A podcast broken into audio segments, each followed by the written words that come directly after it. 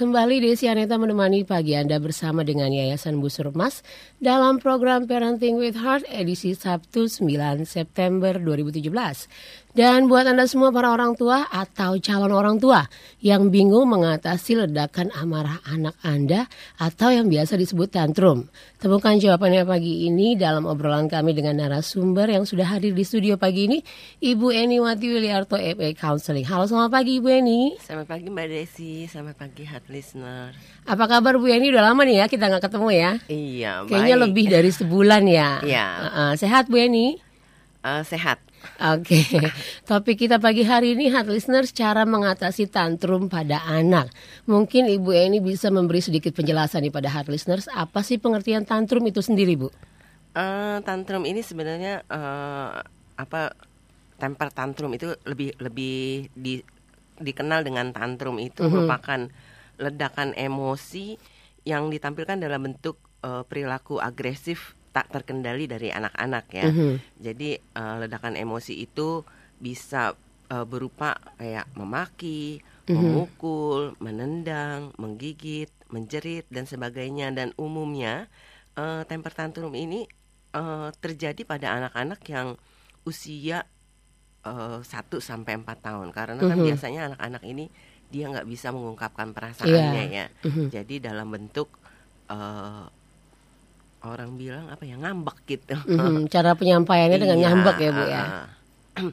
Jadi kalau anak-anak ini dia merasakan sesuatu yang dia nggak enak gitu, eh, dia akan melakukan kayak kita suka ngelihat kan anak-anak kalau di mall itu kayak guling-guling gitu, dia Mhm. marah gitu. Nah eh, biasanya sih kalau apa bentuk-bentuk agresifnya ini ya kadang juga bisa menyakiti orang lain dan bisa juga dia menyakiti diri sendiri gitu. Mhm. Jadi eh, ya saya rasa ya saya juga mengangkat topik ini ya untuk bisa juga menolong ibu-ibu bagaimana sih menangani anak-anak yang dalam kondisi seperti ini. Mhm.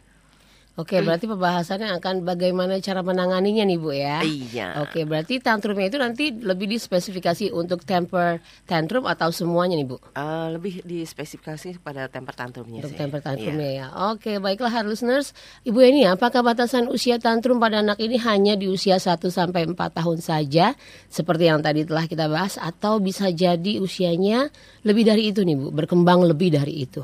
Eh, kalau yang umum sih memang temper tantrum ini terjadi pada anak usia eh, 1 sampai 4 tahun. Mhm. Tapi nggak menutup kemungkinan kalau misalnya kita sebagai orang tua kurang bisa memahami anak. Mhm. Nah, ini juga bisa berkelanjutan.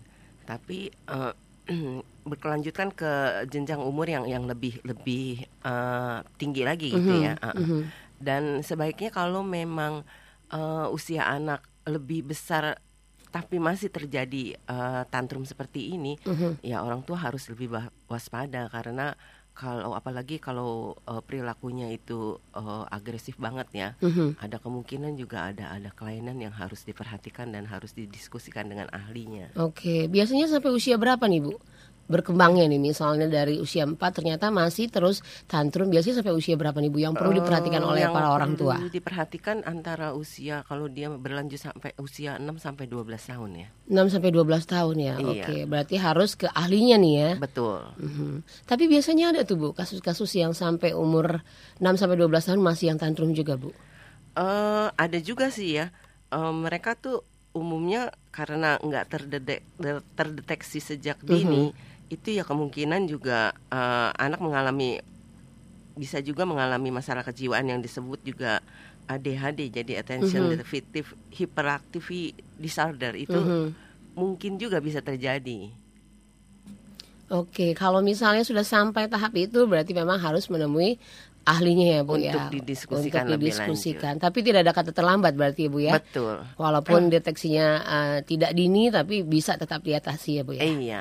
Oke, melanjutkan obrolan kita nih Bu Yani. Tantrum pada anak tuh pastinya ada penyebabnya. Betul. Ah, ah, biasanya faktor-faktor apa nih Bu yang bisa menimbulkan atau mungkin mempengaruhi terjadinya tantrum ini? Hmm, biasanya itu usia eh, anak 0 sampai 3 tahun itu merupakan masa anak untuk berkenalan dan belajar menghadapi rasa kecewa. Mhm. Jadi saat apa yang ia kendaki tidak dapat terpenuhi, rasa kecewa, marah, sedih dan sebagainya merupakan suatu rasa yang wajar dan natural dialami uh, dan di uh, apa ditimbulkan oleh anak-anak ya. Mm -hmm.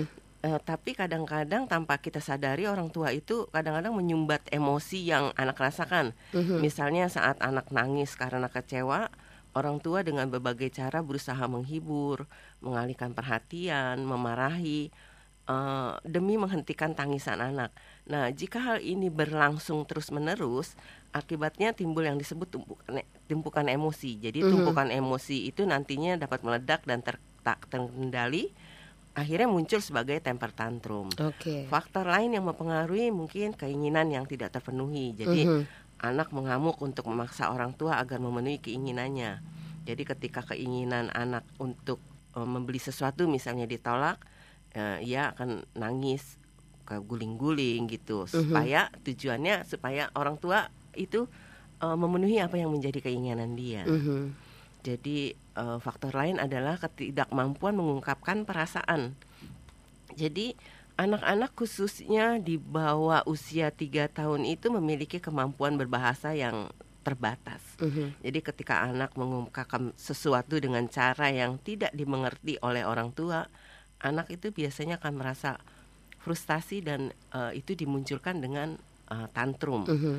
Jadi uh, ya kalau kita pikir ya anak eh cuman orang dewasa aja yang mengalami frustasi anak ternyata, juga ya iya, anak anak-anak juga mengalami hal yang sama mm -hmm. jadi uh, misalnya anak-anak akan menjadi cepat marah manakala mereka tidak bisa mencapai sesuatu gitu jadi waktu dia mau ngambil sesuatu misalnya tapi dia nggak nggak nggak apa nggak bisa atau dia menginginkan sesuatu tapi kita sebagai orang tua nggak ngerti mm -hmm. gitu ya ya akhirnya juga timbul perasaan-perasaan kemarahan ini yang yang ditim, yang diekspresikan dalam tindakan agresif seperti itu. Jadi hal lain juga hmm, ya kebutuhan yang tidak terpenuhi. Jadi anak itu biasanya kan dia kan anak-anaknya apalagi anak-anak yang aktif dia membutuhkan ruang dan waktu yang cukup untuk bergerak ya. Iya. Jadi anak yang tidak dapat memenuhi kebutuhannya untuk bergerak ini dia akan merasa frustasi. Contohnya waktu ke kita dalam perjalanan berwisata misalnya itu kan biasanya kan uh, di uh, kendaraan itu mm-hmm. memakan waktu yang cukup lama, lama. Iya. Uh-uh.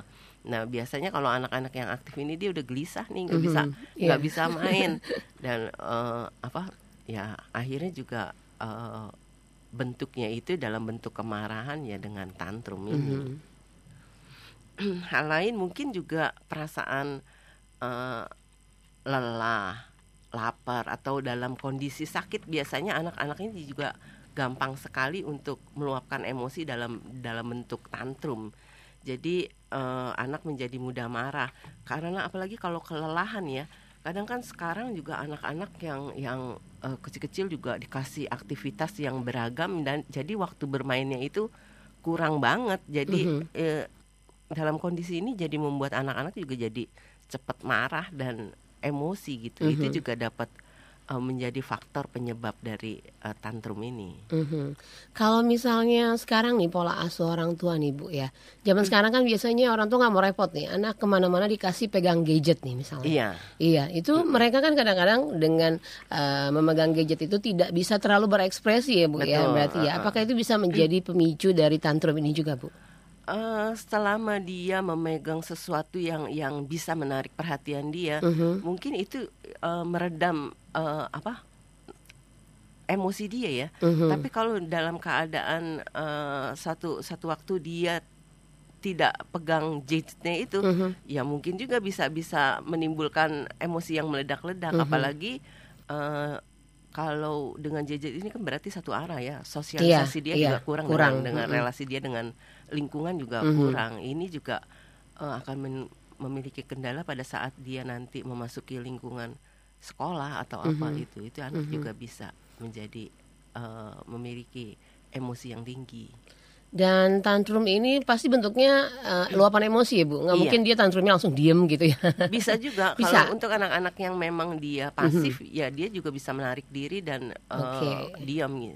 Berarti orang tuh harus aware nih ya, tantrum itu bukan berarti hanya teriak-teriak atau nangis, tapi yang diam pun perlu diperhatikan Ibu ya. Iya. Oke. Oke, dan untuk mengatasi perilaku tantrum pada anak nih apa nih kira-kira yang bisa Ibu ini bagikan pada hard listeners uh, yang bisa dilakukan nih untuk mengatasi?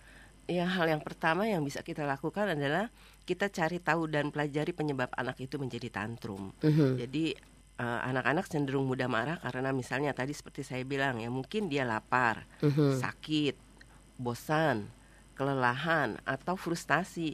Jadi eh, kita mesti perhatikan perilaku keseharian anak dengan demikian kita bisa mengetahui kapan anak cenderung mudah marah, apa penyebabnya, kapan saja anak bisa tidak marah dan menurut, kondisi emosinya saat dia sakit atau kelelahan seperti apa gitu.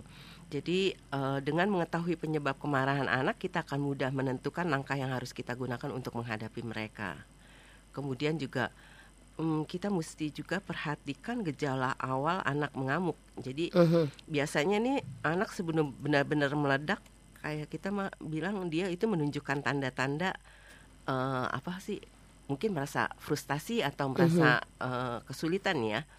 Misalnya mereka nampak nggak sabar menyelesaikan sesuatu jadi dengan membuang barang atau eh, atau ada mimik-mimik wajah yang bisa kita pelajari waktu dia udah mulai bete nih kalau Mhm, kita mhm, bilang ya. mhm. jadi eh, kalau kita udah melihat itu ya segera kita kita berikan pertolongan pertama orang bilang itu dengan mengalihkan perhatian anak Oke, gitu. Heeh. iya.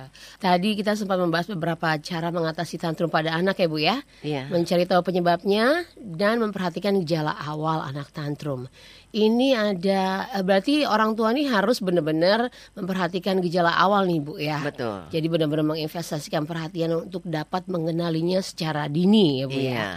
Nah, eh, berkaitan dengan hal itu ada hard listeners yang bertanya nih Bu pagi ini. Eh, selamat pagi Ibu Eni, saya Ibu Indah dari Tangerang. Kebetulan saya bekerja jadi kurang punya waktu dengan anak saya. Apa yang bisa saya lakukan untuk lebih memperhatikan gejala-gejala awal sedangkan anak saya seringnya bersama neninya katanya gitu. Jadi mohon bantuannya Ibu. Terima kasih. Oke, silakan Ibu Eni. Eh, selamat pagi Bu Indah. Eh, Bu Indah kalau memang dengan anak-anak yang tinggal dengan eh, di banyakkan diasuh oleh eh, kakek sama neneknya, eh, menurut saya komunikasi antar orang tua itu paling penting dilakukan kan. Eh, jadi sebelum menangani anak dengan tantrum, orang tua harus paham terlebih dahulu mengenai konsep konsep tantrum dan bagaimana harus bertindak. Hmm. Jadi kesepakatan orang tua itu penting. Jadi agar anak melihat orang tuanya ini secara seimbang. Jangan sampai anak eh, mem- memposisikan ayah misalnya sebagai pahlawan Mhm. karena keinginannya dibela atau ibu sebagai musuh karena keinginannya ditentang atau sebaliknya Itu gitu. itu sering banget ya kayak gitu ya Bu ya.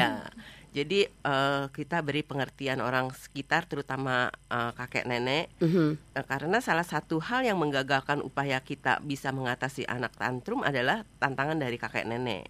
Mhm. Biasanya mereka ini akan langsung memenuhi kebutuhan cucunya ya bahkan cenderung memanjakan. Mhm. Ya, jadi hal ini tentu saja nggak baik kalau eh, terus-menerus eh, hari ini dilakukan ya. Mhm. Jadi eh, Bu Indah bisa beri penjelasan kepada mereka alasan mengapa kita membiarkan anak ketika anak misalnya ngambek atau menginginkan Mhm. sesuatu gitu Mhm. kita diamin dulu gitu.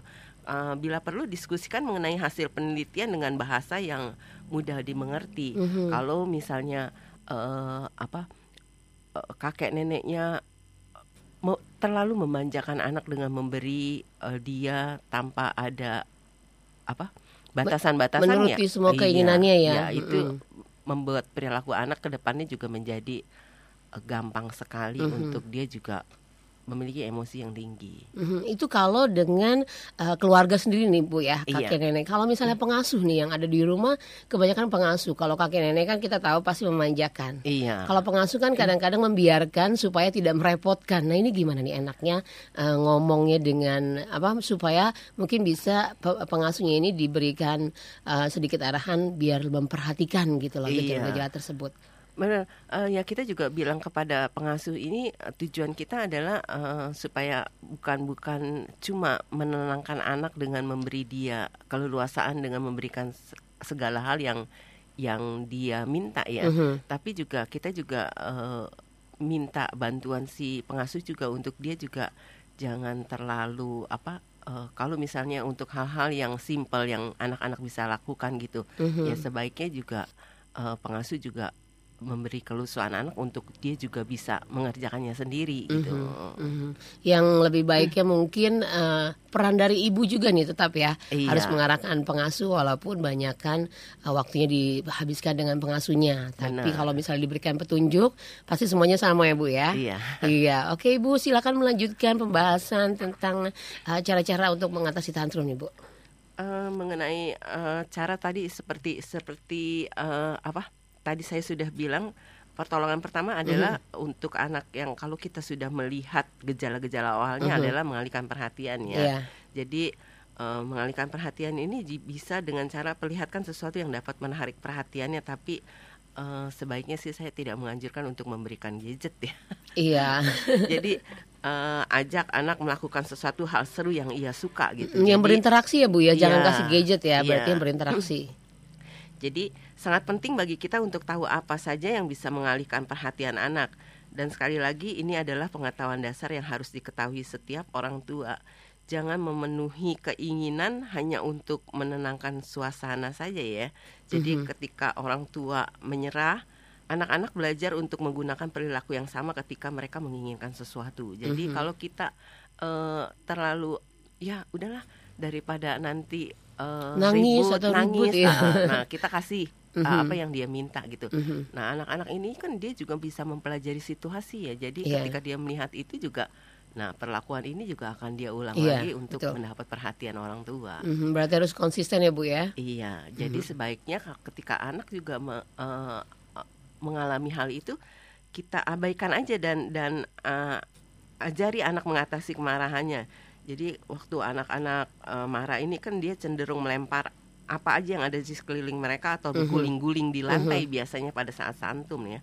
Jadi kita juga bisa bisa pindahkan misal kalau di rumah ya karena anak dengan dengan uh, perilaku seperti ini kita bisa pindahkan barang-barang yang kira-kira dapat uh, membahayakan okay. atau dapat dirusak oleh anak gitu kita uh mhm. -huh. amankan dulu nih. Mhm. Jadi uh, kalau misalnya berada di luar rumah pelukan ibu itu adalah tempat aman bagi seorang anak yang mengalami tantrum. Jadi okay. uh, itu uh, biarkan anak menangis dan peluk karena pelukan ini merus, merupakan uh, cara yang untuk bisa menenangkan anak ya. Mm -hmm. Jadi uh, apa? Kita kadang-kadang kalau di luar rumah lebih lebih apa sih ya? lebih terpicu dengan dengan uh, penilaian negatif dari orang-orang sekitar ya. Mm -hmm. Jadi uh, ya anak tantrum itu sebenarnya itu uh, wajar sih. Yeah. Yang nggak wajar adalah ketika kita memenuhi segala keinginan anak gitu. Mm -hmm. Jadi ya kita bisa bersikap um, orang bilang cuek dan me, uh, ya kita diemin aja gitu kemarahannya. Mm -hmm. Jadi itu juga uh, membuat dia juga uh, tahu bahwa apa cara yang yang dia pakai itu nggak akan efek dengan yeah. dengan ini gitu dengan mm -hmm, kita -hmm. gitu jadi kita nggak akan memenuhi keinginan dia mm -hmm. walaupun dia berlaku seperti itu mm -hmm. dan biasanya sih uh, apa satu dua kali ini nggak nggak apa nggak membuat anak juga menjadi belajar ya mm-hmm. uh, dia masih melakukan hal sama mungkin beberapa kali tapi kalau itu kita kita lakukan secara konsisten mm-hmm. dan kita diemin dia itu lama-lama juga anak walaupun dia kecil dia akan mengerti yeah. wah dia pakai cara ini nggak berhasil uh, nih gak berhasil dan itu juga mm-hmm. akhirnya juga bisa meredakan mm-hmm. uh, apa sikap-sikap agresifnya dia mm-hmm. jadi mm-hmm. Uh, katakan juga kepada dia bahwa uh, kalau dia ingin menginginkan sesuatu ya bisa disampaikan dengan cara yang yang baik-baik gitu, mm -hmm. bukan dengan amukan, mm -hmm. tangisan atau bahkan sampai guling-gulingan ya. Iya. Jadi sikap tegas dan konsisten orang tua ini yang akan membuat anak berlatih Mhm. eh, lebih disiplin. Cuma kan konsisten itu agak sulit ya Bu, apalagi zaman sekarang kayak tadi seperti Ibu Eni bilang, kalau jalan ke mall nanti anaknya tantrum. Nah sebagai orang tua nih mungkin nanti ada penilaian negatif kalau didiemin, nanti orang-orang pikir anaknya gimana gitu kan. Iya. Tapi kalau misalnya diturutin nanti eh, nggak nggak nggak mendidik anaknya juga nih. Ini pasti serba salah nih setiap orang tua, setiap hard Betul. listeners yang dengar sekarang nih. yang paling mudah saja eh, mudah saja nih Bu ya untuk kasih tips ke para mama ya. Biasanya kan sama mama nih tantrumnya. Kalau misalnya di tempat umum nih Bu Eni, sedang tiba-tiba anaknya tantrum karena menginginkan sesuatu. Nah, pengennya kan konsisten Iya. tidak dituruti tapi kita juga tidak bisa menutup mata masyarakat yang melihat nih di sekeliling jadi baik ini seperti apa nih bu diajak bicarakah atau dipelukkah atau gimana Iya, eh, cara terbaik adalah eh, pertama memang waktu waktu dia mengalami tantrum seperti itu ya kita peluk dia ya itu tuh untuk menenangkan. Mhm. Kemudian juga eh, kita bisa bikin kesepakatan juga sih sebelum kita berangkat ke mall Oke. gitu sama Mm-mm. anak kita kita sepakat nanti kalau misalnya eh, adik minta sesuatu atau kakak minta sesuatu di itu nggak pakai acara ngambek ya gitu Mhm. tapi kalau misalnya eh, adik ngambek atau apa ingin menginginkan sesuatu eh, kita beri beri ini kali ya beri eh, arahan kepada dia eh, misalnya nanti kalau kamu melakukan seperti itu artinya minggu depan kita nggak jalan-jalan atau iya. eh, eh, atau kita langsung pulang langsung gitu. pulang iya, ah. iya. Mm-mm, berarti dari awal bisa dibicarakan ya bu Iya. ya oke iya apakah ada lagi bu Eni Eh, yang utama juga kita jangan-jangan ikut emosi ya pada saat eh, itu dilakukan di depan Mhm, umum. Biasanya mhm. kan orang tua ikut Iya. ikutan menjadi emosi Mm-mm. ketika anaknya juga ngamuk. Jadi orang tua bisa memukul, mencubit gitu. Eh, dan ini bukan merupakan satu solusi karena anak-anak bukannya akan belajar mengatasi kemarahan mereka, tapi malah semakin menganggap itu orang tuanya itu jahat. Mhm. Jadi eh, kesabaran ini juga mm, bisa mendidik anak sih untuk belajar juga eh, memiliki perilaku yang sabar. Mhm. Jadi setiap ini kan eh, teladan dari orang tua yang yang bisa diturunkan ya. Mhm, iya Jadi bisa juga dipakai eh, kalau di rumah nih eh, biasa kita bilang sudut diam.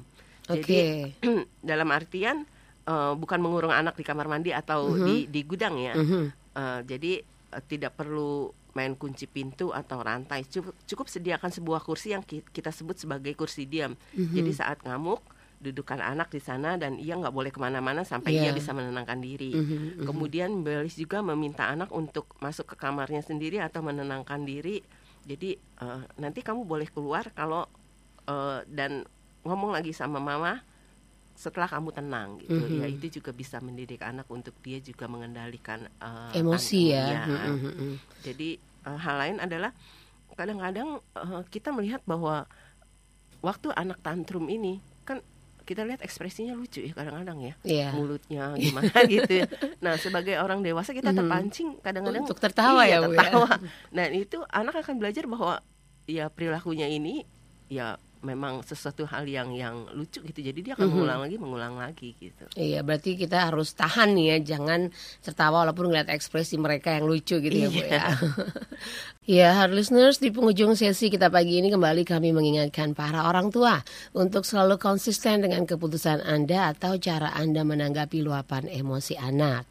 Ibu Eni di sesi penutup kita pagi ini silakan Ibu menyimpulkan obrolan kita pagi ini dan memberikan tips-tips untuk pendengar hardline bagaimana cara efektif mengatasi tantrum pada anak dan juga bisa berbagi informasi ke mana hard listeners bila ingin berkonsultasi langsung dengan Ibu. Silakan Ibu. Jadi eh, untuk mengatasi perilaku tantrum ta- pada anak, eh, saya mengulang lagi apa yang tadi saya sudah ungkapkan ya. Mhm. Jadi pertama biarkan anak dengan perilaku tantrumnya. Orang tua sebaiknya menanggapi wajar perilaku anak tersebut. Diamkan saja sambil pantau kondisi sekitar. Pastikan anak aman dari bahaya. Kemudian kedua, jangan marah apalagi memukuli anak. Karena marah tidak akan menghentikan tantrum anak. Bahkan anak cenderung meningkatkan perilaku tersebut. Kunci menghadapi anak yang tantrum adalah sabar. Sabar karena sabar ini merupakan salah satu bentuk komunikasi juga ya antara orang tua dan anak ya. Mhm. Jadi bentuk komunikasi ini akan lebih efektif dibandingkan marah ataupun memberi hukuman fisik. Jadi uh, dengan sabar anak juga bisa belajar perilaku sabar yang ditampilkan orang tua. Mhm. Kemudian ketiga, jangan langsung memenuhi keinginan anak saat sedang tantrum. Ingat nih, kita nih sedang berperang dengan anak, memenuhi kebutuhan anak saat itu tidak akan menyelesaikan masalah, malah akan menimbulkan masalah baru. Jadi Mhm. beri penjelasan sederhana, misalnya dengan mengatakan bahwa, "Ih, mainan jenis itu kan kamu udah punya gitu. Eh, sebaiknya mm, main dengan mainan yang sudah ada." Penjelasan tanpa emosi ini eh, lebih dapat dipahami dan diterima oleh anak gitu ya. Jadi pada saat sa- tantrum itu terjadi, kita juga bisa pegang anak erat-erat tangan atau kakinya. Jadi Mhm. hingga ia juga nggak dapat memukul, menendang dan melakukan hal yang berbahaya lainnya. Mhm. Jadi eh, jangan ajak anak berkomunikasi hingga anak selesai dengan usahanya untuk memberontak. Hal ini termasuk juga jangan berteriak untuk menyuruh anak berhenti. Mhm. Kemudian dalam waktu 15 atau 20 menit mata, maka rata-rata anak akan merasa letih dan berangsur tenang. Iya. Saat itulah mm, sebagai orang tua kita ajak anak bicara. Jadi jelaskan mengapa kita memegangnya erat-erat dan mengapa kita tidak memenuhi permintaannya. Ajarkan anak bagaimana lain kali ia dapat menunjukkan kemarahannya. Mhm. Jadi itu tips-tips yang saya bisa eh, apa eh, berikan kepada Mhm. eh, para ibu-ibu di rumah untuk menghadapi tantrum anak ya. Mhm. Jadi umumnya sebagai orang tua sering kali kita menghindari dari pandangan sekitar nih sehingga Mhm. biasanya orang tua terpaksa menyerah dan memenuhi keinginan anak. Jadi bila hal ini berulang terjadi, maka anak akan belajar dan paham kalau mau menginginkan sesuatu, maka anak harus menampilkan perilaku-perilaku tersebut Mhm. sehingga perilaku tersebut akan dipertahankan dan menjadi senjata ampuh anak untuk menyerang orang tua. Mhm. Oke, kalau misalnya hard listeners ingin uh, berkonsultasi dengan ibu, ke mana nih bu? Eh, ke 0816 480 6245. Oke, boleh sekali lagi bu? 0816 480 6245. Oke, terima kasih Bu Eni untuk waktunya dan juga informasi yang berguna bagi kami semua. Sukses untuk semua yang dilakukan Bu Eni. Iya. Terima kasih kembali. Oke, hard listeners, itulah tadi obrolan pagi kami dengan Ibu Eni Wati Wiliarto dan kami percaya obrolan kami berguna untuk Anda semua dan juga keluarga. Desianeta undur, happy weekend.